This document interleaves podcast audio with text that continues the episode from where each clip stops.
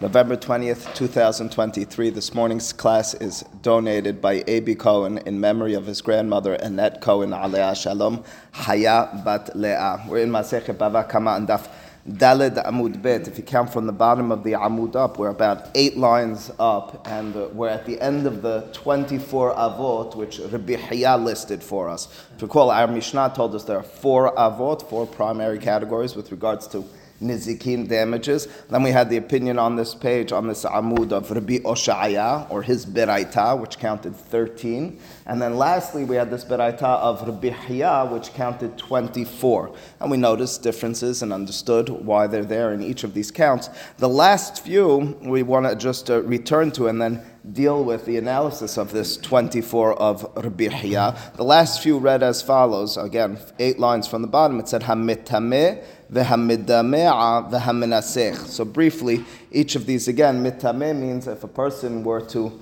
approach a kohen who has a terumah, and terumah needs to be eaten both when the kohen is tahor, he's uh, in a state of purity, as well as when the food, the terumah, which he'll be eating, is betahara, and a person contaminates the t- the t- the terumah. He's mitame'ed. In such a circumstance, you've made the kohen lose money. This was food they could have eaten and now can't be used as food. It could be there's hana'ah, there's benefit which can be derived from it. The Gemara elsewhere tells us you're allowed to, as a kohen, Uh, light that terumah underneath your pot in order to use it as fire starter or fire continuer, uh, but it can't be eaten. It diminishes in the value. That's mitameh. Mitamea means that I enter into your property or I have access to your goods and I take some of your goods which are have already, you've removed terumot and ma'asrot from them. That's what we call hulin. In other words, if there's products that have grown out in the field and I haven't yet taken terumah and ma'aseh from it, it's what's called tevil. I'm not allowed to benefit from it till I separate that and ultimately speaking donate that. Uh, so uh, let's say I've done so already. So I have my products which are already fixed, so to speak. That's what we call them, mitukan. And then uh, you come along and you take some of the terumah that you have, that I have, and you mix it in. Uh, so now we have a whole mixture. Uh, there's no way of fixing that at this point, unless I give it all to a kohen, unless I sell it all to a kohen. At this point, I've devalued the products because of those uh, the produce at this point is no longer edible for any person. It's only for kohanim because it has mixed into it both terumah and hulin, and you don't know how to distinguish and to know which one's which. You've damaged me. You've uh, you've caused a, a certain uh, loss of uh, finances in my in my uh, possessions. That's midamea. You've caused dimua. Dimua, by definition, the word means mixture. V'hamenasich, and the last, which I'd like to for a moment or two focus on the most, menasich is milashon yayin nesech. Lenasich.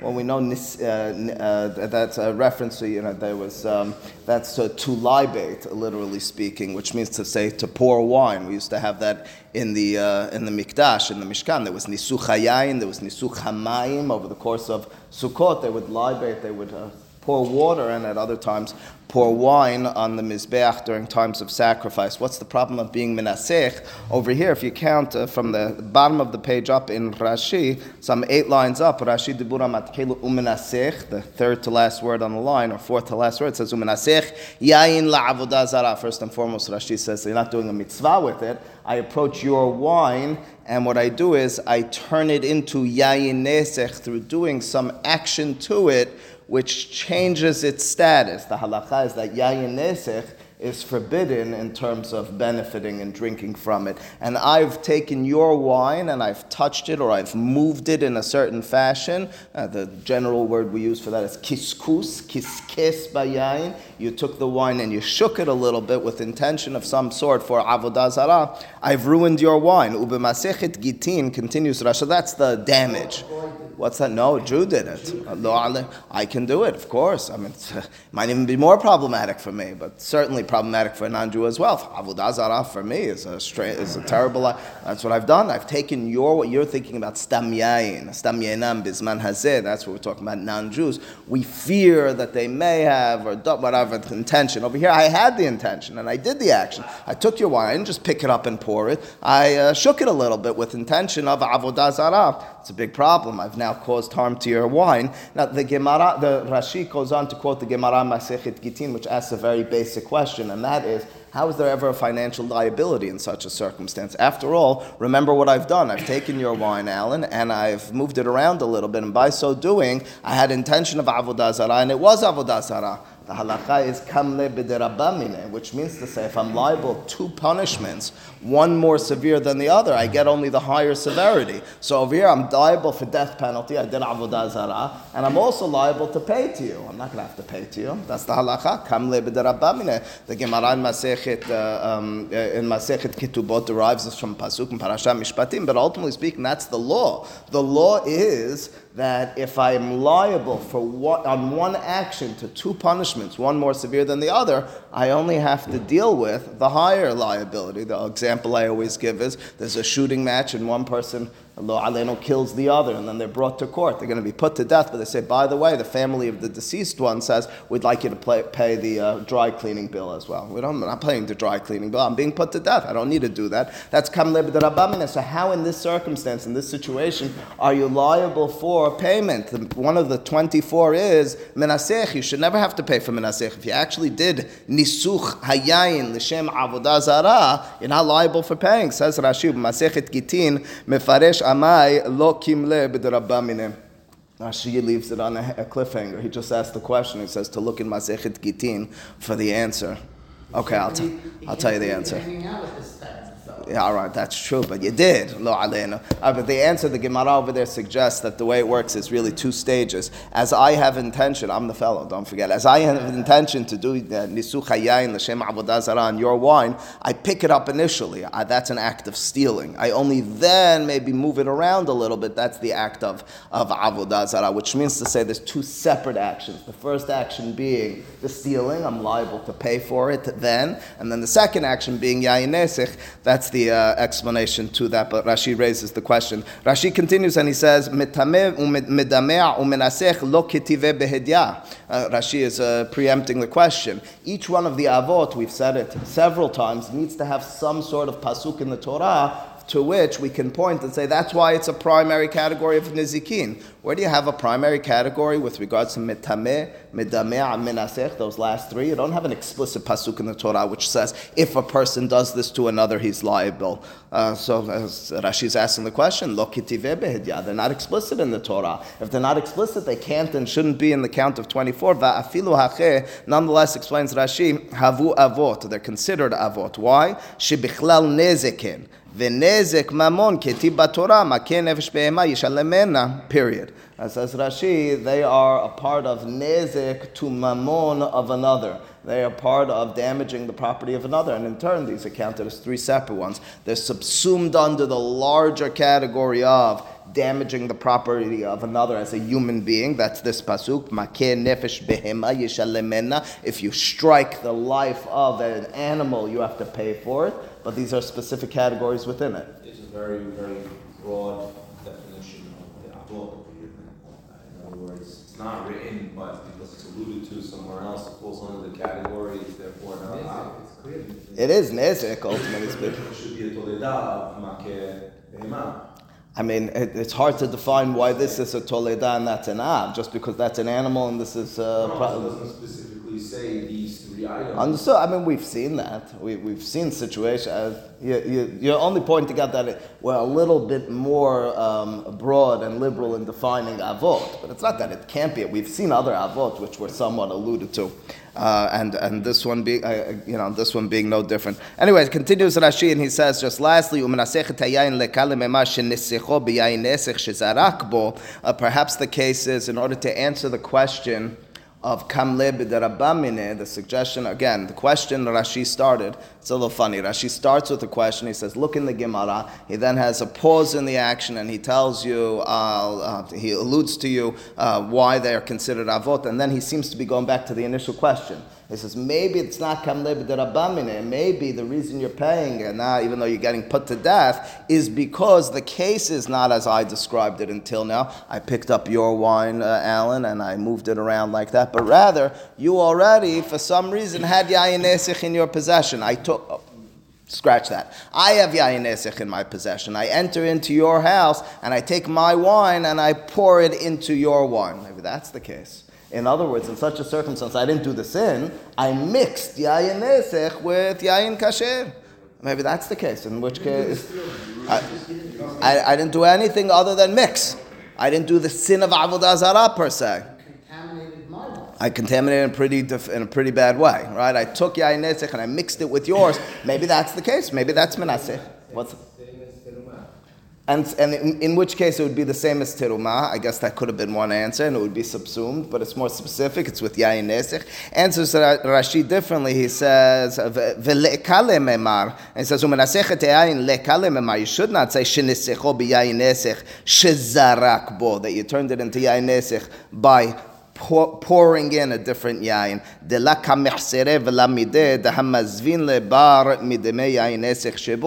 suggests Rashi the reason that that wouldn't be the case is because ultimately speaking, if I did so to you, Alan, you now have mixed wine. Some of it's kosher, some of it's not, and you're holding on to it. You didn't lose the full value of the wine. You can now take this wine and sell it to someone else, to a non-Jew, let's say, and take away, you, you know just about how much wine I put into it, subtract that amount. Don't get better benefit from that amount. Sell it for the value of the wine that you had already and the wine that was added in by me, which messes it up, uh, so that won't mess it up entirely. You just subtract that from the full amount. In other words, I didn't fully damage you in such a circumstance. Suggests Rashi, that's the reason that that's not the case of Menasech over here. It's not so simple. And Masechet Avodah Zarah, you see already alluded to by Maharav Ransberg. There's, a, there's an opinion of Shimuel who seems to suggest this is the case. It's a longer conversation, but for our purpose, purposes, that's what we've then finished this listing of Rabbi Chiya. Rabbi Chiya's final three of the twenty-four are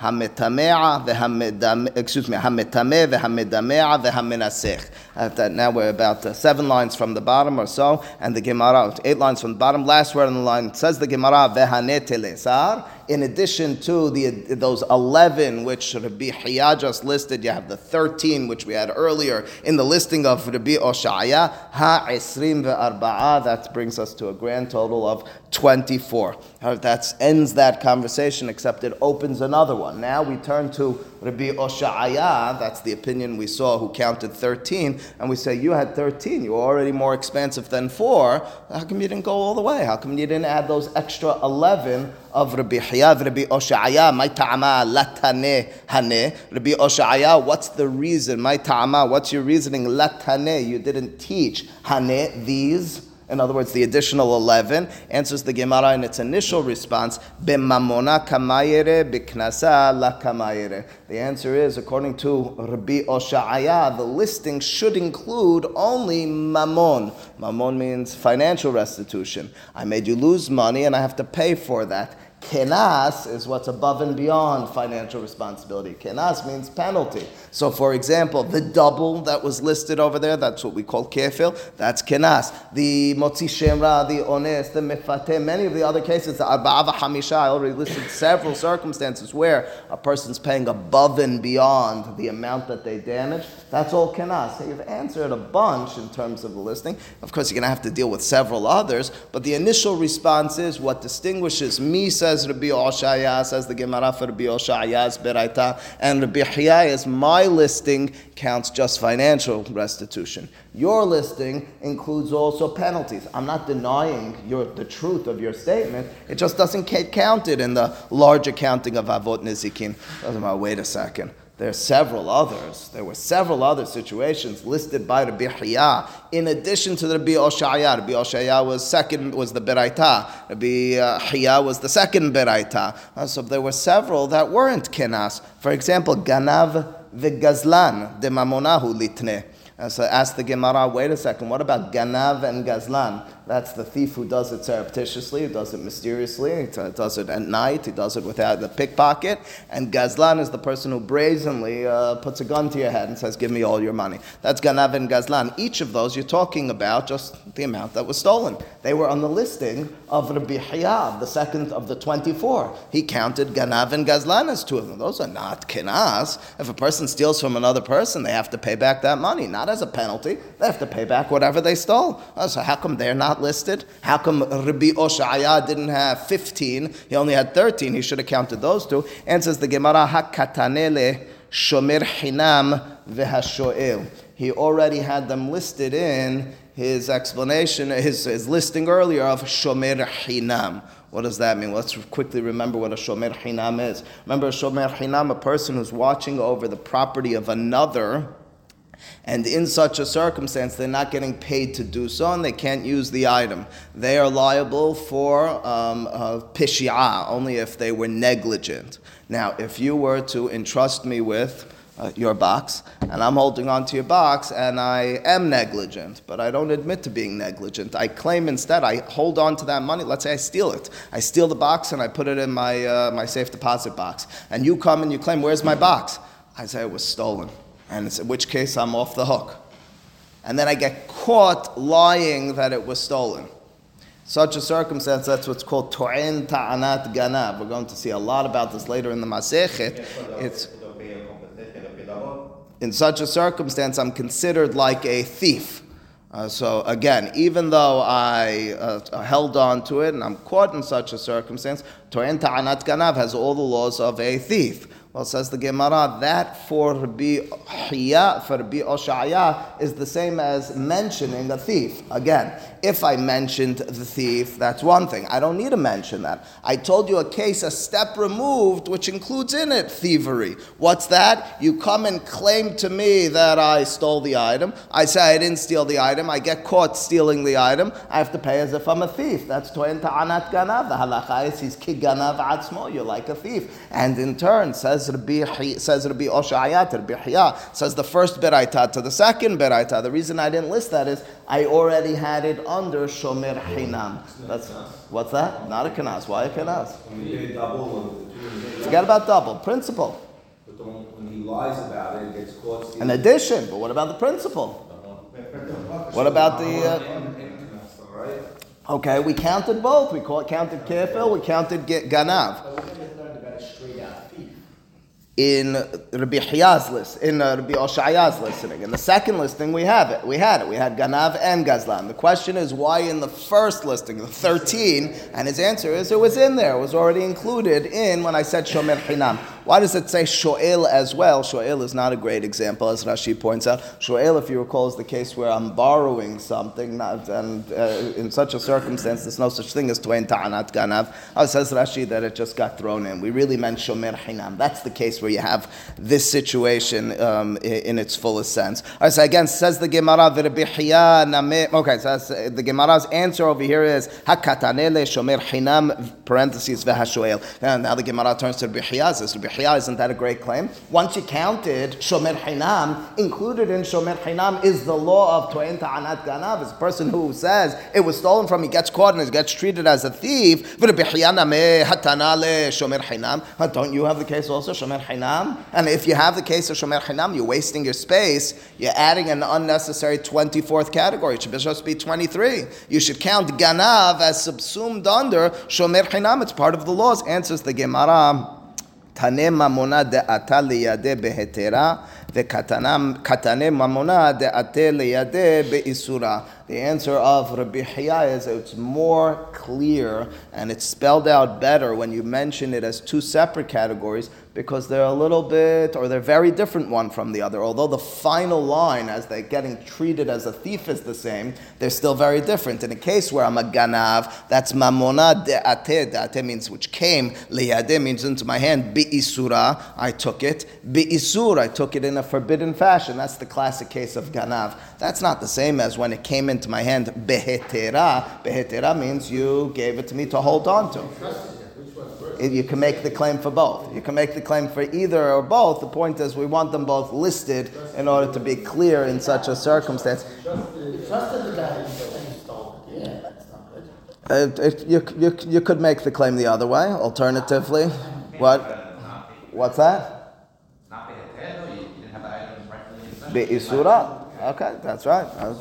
Ultimately speaking, the Gemara says that's the reasoning why both are listed according to Rabbi Chiya to make it absolutely clear. They're both liable. Says the Gemara, still have some questions. Edim zomimin de mamonahu litne. Rabbi Oshaya, Beraita of thirteen. Why didn't you count edim zomimin? Rabbi Chiya, count of twenty-four, had edim zomimin. How come count of thirteen? Rabbi Oshaya did not. What's edim zomim? Again, the situation where two witnesses claim about a person that he owes X amount of money. It turns out that they're lying because the day and place on which they're testifying about where they saw that transaction take place couldn't have been that they were there. Two witnesses come and say, you were with us in another place. You were in a, you were with us in a different place on that day. Uh, well, that means that we're lying. What's the halakha? The Torah says that the witnesses who falsely conspired to make that person pay money have to pay that money to the person they conspired against. Well, that's one of the Nezikin. That's one of the damaging situations, says Rabbi Chiya. Rabbi Oshaya, count of thirteen. How come he didn't have fourteen? How come Edim Zomim was not on that list? Answers the Gemara, Savar la kirbi akiva, de amar en meshalemin al piasman. The Gemara says uh, their opinion, perhaps, of the thirteen count, Rabbi Oshaya, is like Rabbi Akiva. Rabbi Akiva's opinion, Maseche Makot and Daf Gima Lamud Aleph, is that Kenas, excuse me, that Edim Zomim is considered Kenas. The penalty or the punishment of paying as you conspire to do is considered not a financial uh, restitution, but rather a penalty. And that being the case, there's a ramification. According to Rabbi Akiva, well, we know the halakha is modeh b'knas patur. If you admit to a penalty, uh, we wouldn't have this in American law. It would be great if we did. If I parked at a hydrant and I went online, I immediately admitted to doing so before getting the ticket or after I, whatever, before being charged for it, I'd be exempt. That's the halakha according to the Torah. Before you get charged for the penalty, you can admit to it. Modeh b'knas patur. The Gemara will learn it on Daf Samech Daled from the Pasuk of Asher Yarshi'un Elohim, that the Bedin Elohim found you to be a Rasha, v'lo sheyarshi'a atzmo, not that you admitted it yourself. But the point is, according to Rabbi Akiva, the Gemara, the Beraita, and Masechet Makot explicitly says, so if I were to, unfortunately, together with my friend, conspire negatively against you, but before being prosecuted and entirely caught, and the gavel went down and said, you were false witnesses and you need to pay, we ran to another court and we said, we got to tell you what we did. We made a mistake, grave mistake. We're very sorry about it. We admit to the fact that we conspired and falsely testified. The halakha is patur. You're off the hook in such a circumstance. That means that we're considering edim zomimin, according to Rabbi Akiva, to be a kenas. Gemara says that's the answer for our count of thirteen. Why did the count of thirteen? The Gemara says at the bottom of the page going into the next, the Gemara says two statements which sound like the same. The Gemara says they are the same. The proof is a logical proof. After all, edim zomimim by definition is lo asu ma'aseh, lashon of the Gemara, u'mishalemin, which means to say that in such a circumstance where I'm caught as a conspiring false witness, I didn't actually end up making you pay the money. You, I got caught before you paid the money, and I'm nonetheless paying the money. Clearly, that's a penalty. The only reason you'd say I have to pay you is because I took money out of your pocket. Point is, I didn't take any money out of your pocket. I conspired to do. The lo kashe asa, it's considered a penalty. But that's Rabbi Akiva's opinion. That being the case, says the Gemara, that's why our count of thirteen, Rabbi Oshaya, doesn't count edim zomimin as the count of twenty-four, Rabbi Chiya did. Why not? Because his opinion, like Rabbi Akiva, is that edim zomimin, logically speaking, is considered a kenas and not mamon, a penalty and not a financial charge. Uh, it happens to be a mahloket, Rabbi Akiva and Hachamim. You want to know the sivarav Hachamim? Um, Jude is asking, why would you argue differently? I made such a compelling argument, the Gemara does, that lo asu ma'aseh u'mishalemim. Uh, it might have something to do with what the Gemara, I'm not certain, it might have something to do with what the Gemara says in the Hemshech over here, that the Lashon of the Torah is ve'asitim lo kasher zamam la'asot, no, I'm not one hundred percent certain. In other words, how could you make the claim that edim zomimin is a chiyuv mamon and not kenas? It's such a strong argument otherwise, not certain. Uh, says the Gemara, uh, okay, so that's that's the suggestion of the Gemara. Says the Gemara, it, it can't work. I'll tell you why it can't work, because if the count of thirteen, Rabbi Oshaya, really is, in truth, Rabbi Akiva, that's what you're making the claim, that his opinion is that edim zomimin is considered penalty, kenas, not mamon, not financial restitution. Well, we have another opinion of Rabbi Akiva. And according to this other opinion of Rabbi Akiva, you should have added to the count, even though you're subtracting from the count and making it thirteen and not mentioning edim zomimim. According to some peculiar, some unique opinion of Rabbi Akiva, you should have added in another one. What's that other one? And again, I mean, you know, I, I walk into, you know, this is a classic situation, Pesach halacha. Walk into the class and I say the halacha is that X, Y, and Z are forbidden on Shabbat. Give me one second. Are forbidden on Shabbat, and you make the claim to me, you say, are you certain, Judah? And you make the claim, you say, how do you know? I say, because it says it in that book. You say, wait a second, if you're following that book, how come you didn't say all these things are, these other things are permitted as well? It's effectively what the Gemara is going to say. If you're following Rabbi Akiva on that matter, it means that this Beraita seems to be the, following the opinion of Rabbi Akiva. Doesn't work, because we know another opinion of Rabbi Akiva, which would make things more complicated. Judah says, Rashi answers his question, four lines from top, Savar lak Rabbi Akiva de amar masechet makot, beperek kama, in the narrow lines, edim zomin em shalmin al pi atzman, kegonim huzmu bebetin ze velo yispeak ba'adin leha'amidan bedin ol tov'an, ve'alchu lemakom acher ve'odu sham betin, ve'amru zamnu betino shel ploni, pturin al ma knasa hu modeh b'knas patur. Where?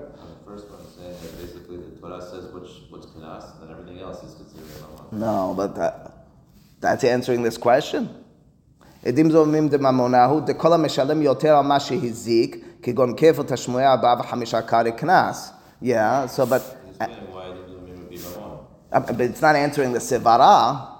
Oh, the sevara against it is shelo asu ma'aseh. That's the claim of the Gemara for Rabbi Akiva. So uh, the, the, uh, how did they answer that question?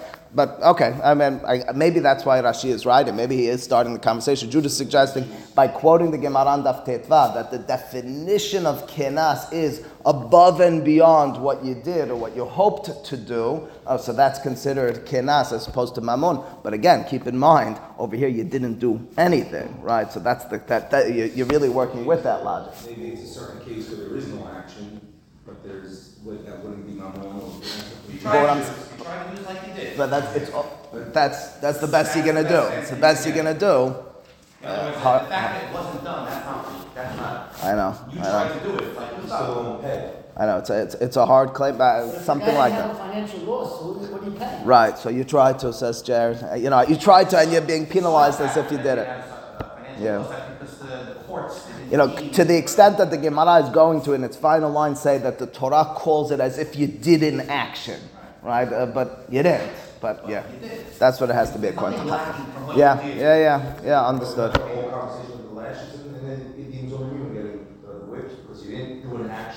Indeed, it's considered a lav she'en bo ma'aseh, but it's ki'ilu you did a ma'aseh according to the Hakamim. So you have to say something along those lines. All right, says the Gemara, isavar la kirbi akiva. If you indeed are going like Rabbi Akiva, litne, you should have taught count of thirteen Rabbi Oshaya. Tere means two, gavne means types, shor. Of shor, you shouldn't have just mentioned the four primary shor, bor, maveh. You should have had two types of shor. What do you mean two types of shor? There's only one type of shor. There's only one animal which damages. You could have and should have, according to Rabbi Akiva, taught litnei shor de azik shor v'litnei shor de azik adam. You should have taught separately an animal which damages an animal and an animal as number two which damages a person. Uh, we already talked about that. We said it has the same liability. It's going to be, and we're going to read it in a moment, it's going to emerge that the opinion of Rabbi Akiva in the Mishnah later in our Masechet and Daf Lamed Gimal, he'll have the following interesting opinion, for one reason or another, and we'll address it when we get there. His opinion will be as follows. If an animal damages an animal, well, that's what we've been talking about until now. It gores, the first three times it's considered a short tam. First three times it only pays half damages. On the fourth time, it pays full damages. That's when it damages an animal. According to Rabbi Akiva, if it damages a person, shor shenagach adam, from the first time it's considered mu'ad. You pay full amount. For one reason or another, but that's his opinion. You should have then listed them separately in the count. You shouldn't have had thirteen. If you're following Rabbi Akiva, you got to be consistent. You have to be the full fourteen. Maybe fifteen, because if you kill the guy, then it's another item. But we're not talking about killing. Good question. No? Good question. Indeed, indeed. Uh, says the Gemara Ditna. Now, the context of this Mishnah is, could make it a little confusing, but we'll we'll explain the con- context quickly. But the halacha which emerges is the most important part. Um, again, the Mishnah over there. Again, the specific and p- full context not important. But here's the situation that it's describing. It's a funny one. An animal gores a person and hurts the person. The person picks up their club and slams the animal.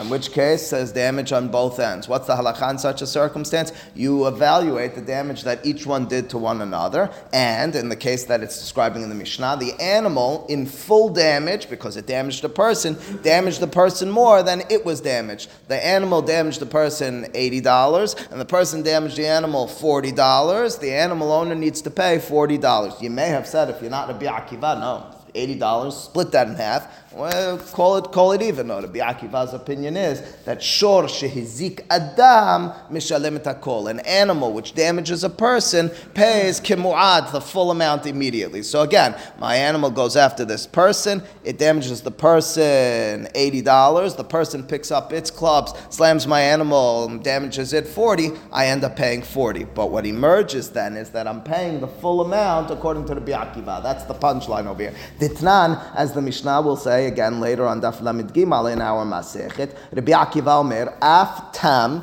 even an animal which is in its first three gorings. Maybe its first goring, but it's shahaval be'adam. It gored a person, mishalem b'motar nezek shalem. It pays in the motar, motar milashon yoter, in the leftover, in the difference. He pays full amount in the difference. Again, I damaged eighty with my animal, you damaged it forty, I end up paying forty. Oh, so that being the case, the punchline over here for our purposes is, according to Rabbi Akiva, you're telling me that the count of thirteen, Rabbi Oshaya is following Rabbi Akiva's opinion. His opinion on uh, edim zomin being considered kenas, a penalty. If it's following the opinion of Rabbi Akiva, Rabbi, you came in and you told us those things are forbidden on Shabbat, well, it means that you're reading from the book that was written by that rabbi. The book of that rabbi says these things are permitted. How come you forgot to tell us those things? That's the question of the Gemara. According to Rabbi Akiva, if Rabbi Chiya is, is repeating his words, he should have told us as well that number fourteen on his list of Avot Nezikin, it shouldn't have just been thirteen, was Shor Shehizik Adam, answers the Gemara, HaTavreh Rabbi Akiva Legezizeh. Rabbi Akiva broke his strength, his fist is the literal translation. Of course, it's a, it's an expression. It means Rabbi Akiva took away a little bit from the strength of his claim. So again, my claim is, as Rabbi Akiva, you pay as if you're Shor Mu'ad, the full amount. But then, once you scratch the surface, you ask me a few questions, you realize I'm not as forceful as I appear. In what way? So it goes like this, new concepts again, um, and very briefly, and we'll conclude with this and come back to this tomorrow. The new concept goes as follows. We read in our first Mishnah, so we already have the concept that sometimes when things damage one another, they have to pay from land. If they're paying from land, they pay from the highest value land. That's generally speaking, that's our avot nezikin. A derasha, an understanding from the Torah, is that when it's a short tam, when it's the animal which gores another animal, in the first three times, it doesn't pay from external sources. It pays from its value. What's its value? The value of the animal. The animal's worth two hundred dollars. It's a low-valued animal. And it did uh, one thousand dollars of damage. It's not paying a dime more than two thousand dollars. No, so about one thousand dollars, you pay half, five hundred dollars. It's migufo. It pays nothing more than the value of the animal itself. That's the peculiar and unique halacha when it comes to shor tam. In this situation, when the animal gored a human being, damaged the human being, you said you're treating it like a shor mu'ad that's paying the full amount. To what extent? As well as just paying the full amount irrespective of how expensive the animal which gored was? No, no, no. Rabbi Akiva says not that far in terms of liabilities. You're paying the full amount, but nothing more than, the, not a penny more than the value of the animal which damaged. So it's kind of like a shor mu'ad, the, the forewarned animal, but as well as a shor tam, the one it's in the first three times. It says the Gemara, HaTavreh Rabbi Akiva legezizeh detanya. We have a Beraita which Rabbi Akiva taught. Rabbi Akiva omer yachol af tam shehaval ba'adam yeshalem min ha'aliyah. Talmud omar ye'aseh lo migufo meshalem ve'no meshalem min ha'aliyah. Okay, we'll return to those words tomorrow and understand them further. Baruch Adonai le'olam. Amen ve'amen.